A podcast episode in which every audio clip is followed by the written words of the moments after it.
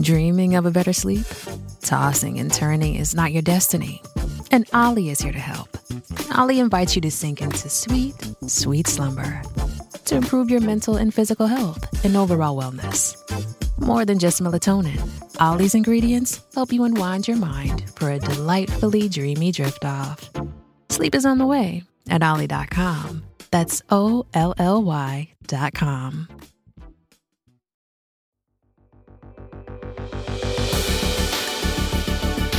Welcome to Marriage Today Podcast. I'm Jimmy Evans. This is my wife, Karen. We're so glad that you've joined us today. And this program, uh, this podcast exists to help every couple thrive in marriage. We want you to know that you can succeed in marriage. You have a 100% chance of success. You just need the right information. And we're talking on the program today about romance, rust proofing your marriage. This is from the Indestructible Marriage series. We're talking about romance. This is one of the most important but least understood issues in marriage and every couple this is a daily need for every couple but you have to understand how to do this and have to how to meet each other's need for romance. But before we get to the teaching karen we've got a couple of questions from our listeners and this is uh, one for you. Uh, my wife and i have very different personalities. She thinks that i need to change but i'm not sure this is healthy. How do you not lose your own personality in marriage? Yeah. Well, I think, uh, first of all, of course, we're all different. And you always like to say, you know, if, if we're the same, uh, one of us is not necessary. And so um, I think that it, with personalities, you just have to learn to accept and respect each other. You know, I mean, there must have been something that she liked, you know, that she married him in the first place. And, you know, you and I were so totally opposite when we got married. And, Yeah. um, and I remember, you know, the frustrations you and I both had with the differences that we had. But I just remember crying out to God, you know, that God, I can't change him, but you can change me.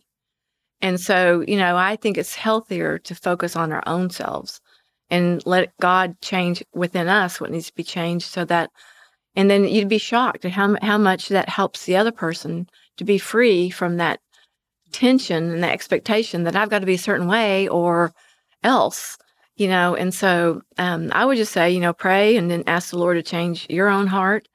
And as He's changing you, you're going to see things happen in your marriage that'll be phenomenal. I totally agree. I, I think that um, if there's something specific that your spouse is doing, this is my uh, my wife wants me to change my personality. Are you mean? You know, are you dominant? I mean, if there's something specifically that your spouse is doing, But that's behavior. that's I- exactly Yeah. yeah. But I'm saying to say I don't like your personality. Why did you marry him in the first place if you didn't like him? But but it typically comes down to something specific. Um, you're sarcastic, you're mean, you're out to lunch, you're whatever. And the the point being, if there is something that you're doing that is hurting your spouse, you want to change it. But if it is a general thing about your personality, what can you do? And, and, and it says here, how do you not lose your personality in marriage? You know, uh, the the concern that I have with that aspect of the question is, marriage is about serving your spouse. It's not about preserving your personality. And so, whenever we're married and I'm trying to meet your needs, I'm not worried about having. I want my personality to be a personality that you like, and I want my personality to be a personality that that is a servant meeting your needs. I don't want this individualistic American. Uh, this was what it is. Is everybody wants to be an individual, but everybody wants to fall in love. But you can't you can't fall in love until you're willing to sacrifice. Mhm. That's That- good. Yeah, you've got one there. Uh, my wife has worked at the same place for almost five years now and has become good friends with many of her male coworkers. This makes me uncomfortable, but she doesn't think this is a big issue. Is it appropriate to have close friendships of the opposite sex? No. Uh, there's nothing wrong with having uh, friendships at work. Yeah. Um, they need to be, if, if for a woman, her close relationships need to be with other women. Uh, for a man, your close relationships need to be with other men. But to have close friendships with other men, it's just, it's just a, a bomb waiting to go off. Well, and especially even if she thinks it's innocent now, if she starts having problems in their marriage, Right. she's going to turn to them for the emotional comfort, and then it's just downhill. Yeah, it, it's just you know when you have uh, many years ago when before women were in the workplace they are today, uh, adultery was lo- a lot less common, and then when you started introducing men and women into tight workspaces together, that's when you started having an explosion of adultery because they're around each other, and if there aren't clear boundaries, And the boundary is, yeah, I'm your friend in a work sense, mm-hmm. but I'm not your buddy. I'm not, I'm not the one that you confide in. And so you go to work and you sit and you talk about this, you talk about that, you know, you get into your personal life and stuff. That needs to be with someone uh, of the same sex, not someone of the opposite sex. So it is inappropriate. Uh, and I, I, just think you need to talk it out and, and be sure that uh, you work through it properly. Um, I hope this has been helpful to you. We're going to go now into this issue of romance and marriage, the importance of it. We hope this helps you. Revelation chapter 2, we're going to read the, uh, a letter that Jesus wrote to one of the churches, the seven churches in the book of Revelation.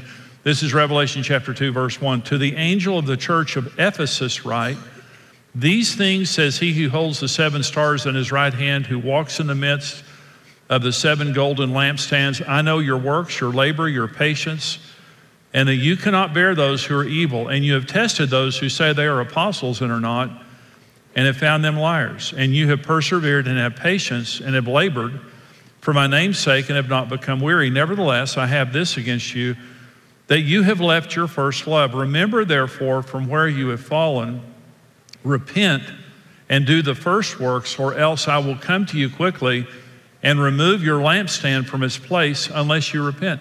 So, Jesus now, this is the first letter to the seven churches. It's interesting the first letter that Jesus writes to the churches is the church at Ephesus, and he says, You've left your first love, and I'm not good with that.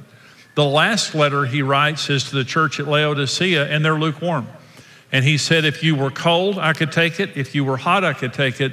But because you're lukewarm, I'm going to spew you out of my mouth. So here's a relationship that started right. It started passionately at this church at Ephesus and Jesus. They had a first love, they had a passionate love for Jesus. And what happened was church took over. They became distracted. It's like a married couple who gets married and they're passionately in love. It's all about them. And then kids come along. And before you know it, their relationship is a casualty of the family. It was once about them, now it's about the family. And what Jesus is saying here to them is you're dutiful, but you're distracted. You cook good, you take good care of the kids, but you're not as interested in me as you used to be, and I'm not okay with that. In fact, I'm warning you. If you do not get your first love back, I'm not going to normalize this. I'm not going to say it's okay because it's not okay. If you do not get your first love back, I'm going to remove your lampstand from its midst. Okay, well, what does that mean? Well, it means a couple of things. It means the manifested presence of God it means I am not going to continue to manifest my presence among you as I have before. I'll be with you. Jesus is all places at all times, but not his manifest presence. The second thing it means is this when you're in the darkness and you're trying to find a church, you're looking for a church that's on fire for God that has a lampstand. And people in darkness can find churches naturally whenever that church is on fire for Jesus. And what Jesus is saying is if you don't get your first love back from me, I'm removing your lampstand so the people in darkness can't find you. You say, well, why wouldn't Jesus want people who are lost to find a church that's maybe lukewarm? Because lukewarm Christians are a bad advertisement for a great God. And God doesn't want people to come to church to learn to be religious. God wants people to come to church to learn to love Him. And so but, but let me say this someone has your first love. I mean, see, when Jesus has your first love, I mean, Jesus has your first love. When Jesus does not have your first love, somebody else does. It could be your children, it could be your job, it could be NASCAR, it could be the Dallas Cowboys. That's the right response to that. It somebody has your first love. And see, here's the issue. That somebody that has your first love didn't create you in your mother's womb. They didn't die for you on the cross. That person that has your first love does not deserve your first love. Jesus deserves your first love. And so he says to them, by the way, he says to them, I'm not okay. I'm not okay with you losing your first love. These are, these are laws of physics. Uh, matter, all matter in the universe is in one of three states, according to the laws of physics. All matter is either dynamic, which means it's growing, it's building. It is static, which means it's no longer growing and building, or it's entropic, which means it is, uh, it is uh, deteriorating. And so dynamic, static, and tropic. So if you ma- imagine a flower that's growing, that's dynamic. If you imagine a flower that has stopped growing, that's static. If you imagine a flower that's dying, that's entropic. Well, here's the point anything not growing is dying. Your relationship with Jesus Christ is either growing or dying, but it cannot stay the same. Anything static becomes entropic. The only thing that can stay dynamic is something that never becomes static or entropic. Okay, their, their relationship with Jesus has become static. They're not falling away from Jesus. They don't hate Jesus. They're just lukewarm. That's the first step. See, married couples get married, and uh, you know, typically the honeymoon period of the marriage is the best part of the marriage. That's why we have the saying, "The honeymoon is over." The, honey, the, the, the saying, "The honeymoon is over," is saying this: Our marriage is no longer dynamic. Our marriage is no longer growing. Now we have settled into the ruts and welcome to Boringville. That's what you're saying. All bad things happen there. Long before a marriage goes into crisis, it was boring. Long before a marriage goes into crisis, they left their, they stopped growing as a couple. They stopped growing and their marriage began to deteriorate. You have to work at marriage. You have to make sure that your marriage stays passionate and stays dynamic. And so, like a car, I'm talking about rust proofing your marriage, a car that no longer has a shine and then begins to rust and ultimately becomes unattractive, it becomes weak and inoperable. That's exactly what happens to marriages. Now, the good news is there is a chemical that removes emotional rust. It removes emotional rust, it restores like new, and it wards off damage. And you possess that chemical, and that chemical is called romance. And it is one of the most important issues, but the, one of the most least understood issues in marriage. I was, I was studying one time many years ago uh, for a marriage conference, and I was going to teach on romance because I didn't understand it. I was like, well, I, I need to figure out what this is. I went to the dictionary and I looked up the word romance, and it said, see romantic. I went to the word romantic and it said, see romance. The people that wrote the dictionary didn't know. No wonder everybody's so confused. So it is instinctive when we meet. You're, you're Mr. Don Juan when you meet her. You know that. It's, the, it's instinctive when we meet, but then it wears off and we can't, we can't remember how to get it back or we don't know how to get it back. So there's instinctive romance and there's educated romance. Educated romance means I know how important this is, and I know how to do it, and I know how to keep it in our marriage. That is the purpose uh, of this message. And so once instinct fades away and we lose, you know, the, uh, the romance that was naturally there at the beginning, a lot of confusion then happens about this issue of romance. Many people think that romance is for women and strange men. You know, the romance section of a bookstore, you ever go into a bookstore uh, and they have these big romance sections? It's all women. It's all women in there. Now, if you ever see a man in the romance section, don't go in after him, you may not come out. Just stand on the edge and look at him. When he looks at you, just shame him. he shouldn't be in there. But a lot of people believe it's for women and strange men. A lot of people believe that romance is a feeling that you can't control or a mood it is something that you're totally in control of. They also believe it's a seasonal extra. It is a daily feature in every great marriage. Romance is every single day for men and women. Men have as great a need for romance as women. I'll explain it to you here in just a minute. But men and women have an equal need for romance, and it is the cornerstone of passion and intimacy in marriage. It promotes and protects the relationship skills. When you stop being romantic, you lose the skills of relating as a couple. You just get lazy. You stop, you stop being the person that you need to be for your spouse. It also closes the door on outside temptation. And there's never a justification for affairs or anything like that. But one of the reasons that they happen is because needs are not getting met. Uh, marriage has become mundane, it's become boring, and there's an excitement out here that we don't have in here. And so, the more romantic you are in your marriage, all good things happen, and it keeps your relationship growing. So, let me talk about the four chemical elements of romance. If you're going to mix it up, if you're going to make this chemical that is going to rust proof your marriage, four things need to happen. Number one, meeting an unspoken need or desire in your spouse. Romance is about meeting an unspoken need. It, if you keep having to say it, it's not romantic. Bob, bring me flowers today. Bob, write me a card today and say you love me. Say you really love me on there. And Bob does it. That's not romance, that's just called obedience. So if if you have to keep saying it, it means somebody's not paying attention. Now, let me say this.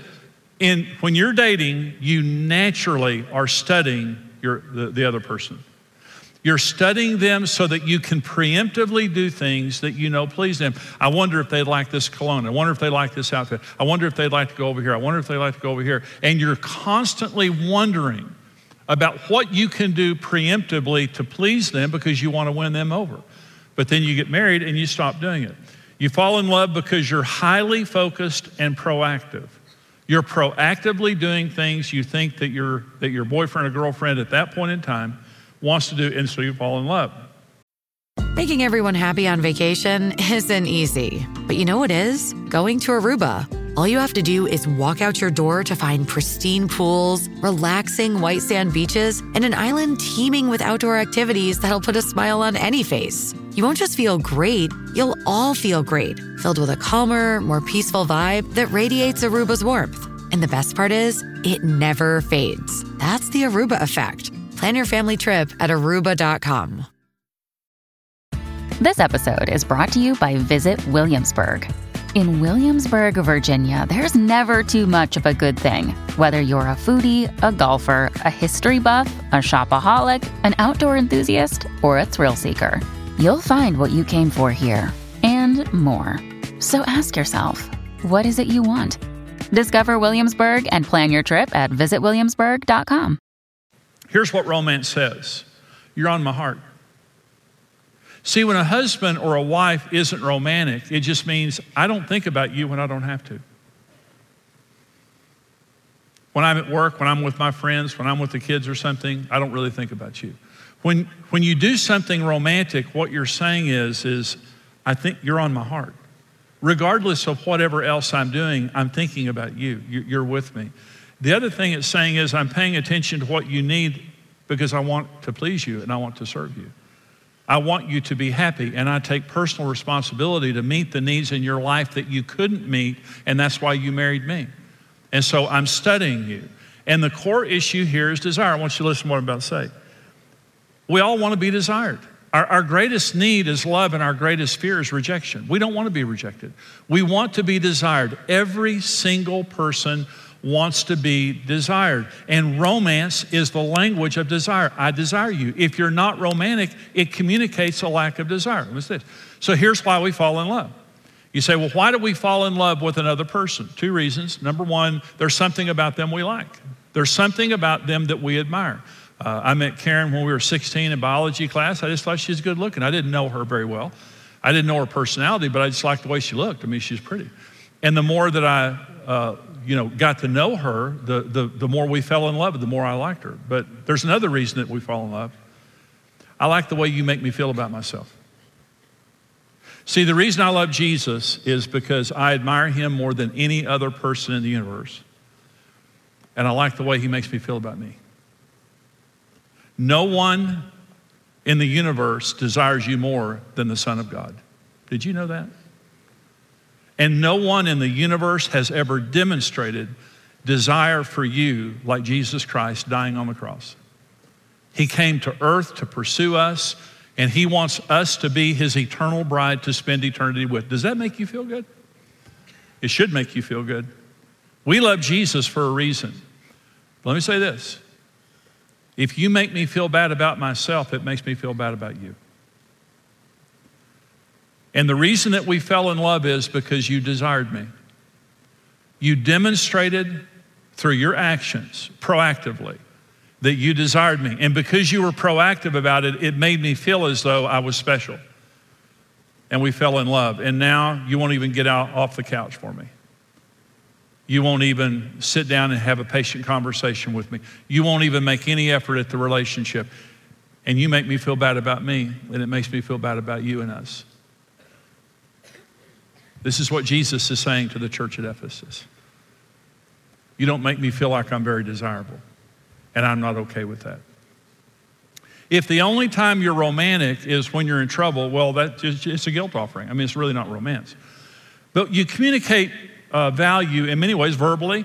Pet names and praise and verbal affection is one of the ways that you communicate to your spouse.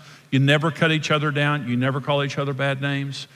You never do that. You, you always speak value to your spouse verbally. You also speak value in what you're willing to give up. When Karen and I went through the hardest part of our marriage, work and golf had replaced Karen. And because I was not willing to give that up, I had devalued her. And the day that I gave both of those things up for her and put them in their right place, I began to communicate to her again that she was the most valuable thing in my life. Another way that, w- that we communicate uh, value is creatively. In other words, by the creative things that we do. Uh, I did my uncle's funeral uh, here in Amarillo, and uh, he died. My aunt came to me and she said, uh, Jimmy, will you do his funeral? And I said, sure. And so I was, you know, talking with her, preparing his eulogy. Uh, and I said, well, just tell me some things about him, you know, so I can talk about him. And she said, listen, they're married for 40 years. She said, Every day of our married lives for 40 years, he wrote me a new poem and left it on the dining table. I said, What? You know, there's only so many ways you can do roses are red, violets are blue. I love you.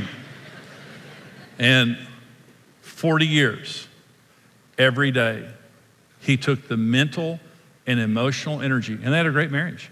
They had a great marriage. Think about that being creative, coming out of your world. That's how you fell in love.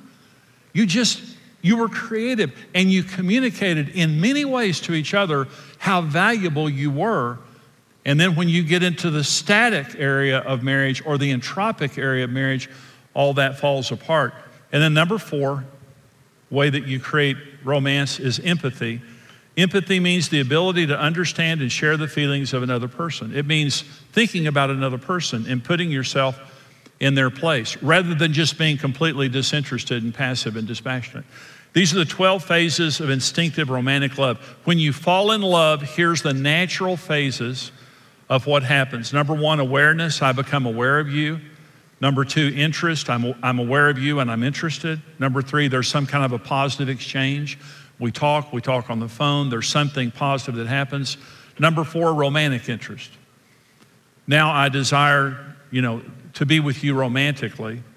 Number five, high emotional focus. I am focused. I'm empathetic. Now you've got my attention and I'm obsessed with you. Number six, positive romantic exchange. Number seven, strong feelings of love and passion. We are falling in love because we're so focused we're so investing in each other. Now we're falling in love. Number eight, deepening relational bonds. Now we're in love. Now we have a great relationship. Number nine, normalcy. Routine, lack of novelty. You begin to coast. You like what you have and you just begin to coast. Number 10, reality. Conflict, difficulty, fatigue, illness. Number 11, distraction and disinterest. Number 12, loss of romance. Well, let me go back just real quick to Hebrews, uh, to Revelation, where Jesus was talking to the church at Ephesus that had left their first love. And here's what Jesus said to them Remember where you fell from. He tells, he tells them, I'm not okay. I'm not okay with you losing your first love. And he says this to them I want you to remember where you fell from. I want you to repent, and I want you to do your first works. I want you to do what you did at the beginning. Okay. You don't have to work up any feeling. If you're here, if you're watching right now, or listening and you've lost your romantic love, you don't have to work up any emotions. That's, that's what it is. Jesus said, Do you remember what you used to do at the beginning? Related to us, do you remember the way you talked to me, how you sacrificed, how you pursued me? Do you remember that? Okay, good. Now I want you to change your mind. The word repent means two things it means change your thinking and it means turn around. Okay, so he's saying, You're going the wrong direction. I want you to stop. I want you to remember now the way it was the beginning. I want you to stop. And I want you to begin to do the things you did at first. There was a counselor, I, I read a report this year about a marriage counselor. I think it was a woman, really smart woman. And she had these crisis couples in marriage counseling. And she said to these crisis couples, I want you to come back in a week. And between now and the time you come back, I want each of you to think of three things that you did when your marriage was good that you're not doing now. And I want you to do those three things. That's very wise. I want you to remember what you did, not how you felt. I want you to remember what you did when your marriage was good. And in the next week, I want you to do those three things, then come back and see me. Uh, according to her report, some of the couples would not. They didn't feel like it. Their feelings, they, they worshiped their feelings, they followed their feelings, and they followed them right into the pit. But some of the couples did. They left her office and they began to think, well, you know, I used to do this, I used to do this, I used to do this. And for the next seven days, they did, without feeling, they did the things they used to do in their marriage. Every single couple who did what she said came back and said, We feel better about our marriage today. Something has changed. Here's what happens when you do the right thing, your emotions will follow along. Don't worship your emotions. You may be at a place right now in your marriage, you say, I just don't feel like it. I get that, but Karen and I didn't. We just, we just obeyed. We, did, we just began to do, me especially, I just began to do the right thing, and our feelings, our emotions were healed. We fell back in love. And so empathy just simply says, I'm focused on you, and work, work is not going to take me away from you. And if it has, I repent. The kids are not going to take me away from you, and if they have, I repent. If anything, if anything has taken my focus off of you, I'm not going to get rid of you, I'm going to get rid of it, or I'm going to put it in its right place. Hebrews 13 uh, says, God has said, I will never leave you nor forsake you. That means two things. He will never physically leave us, and He'll never take His attention off of us. God is emotionally focused on you. And God says, is a promise to all of us, I will never physically desert you and I will never turn my heart away. Because you can be right next to a person whose heart is not turned toward you and you know their heart's not turned toward you. They're not paying attention to you and they're not being romantic. So all of us need romance. It's a powerful, powerful thing. Meeting unspoken needs and desires in each other, speaking love in our spouse's language communicating unique value that you don't communicate to anybody else, and being empathetic and emotionally connected. Those four things create romance and keep the, the marriage dynamic. It never, ever gets static or entropic. It's always dynamic. And if your marriage is bad, this is the way you rust proof it. This is the way you get rid of all the damage and take your marriage back to where it should be.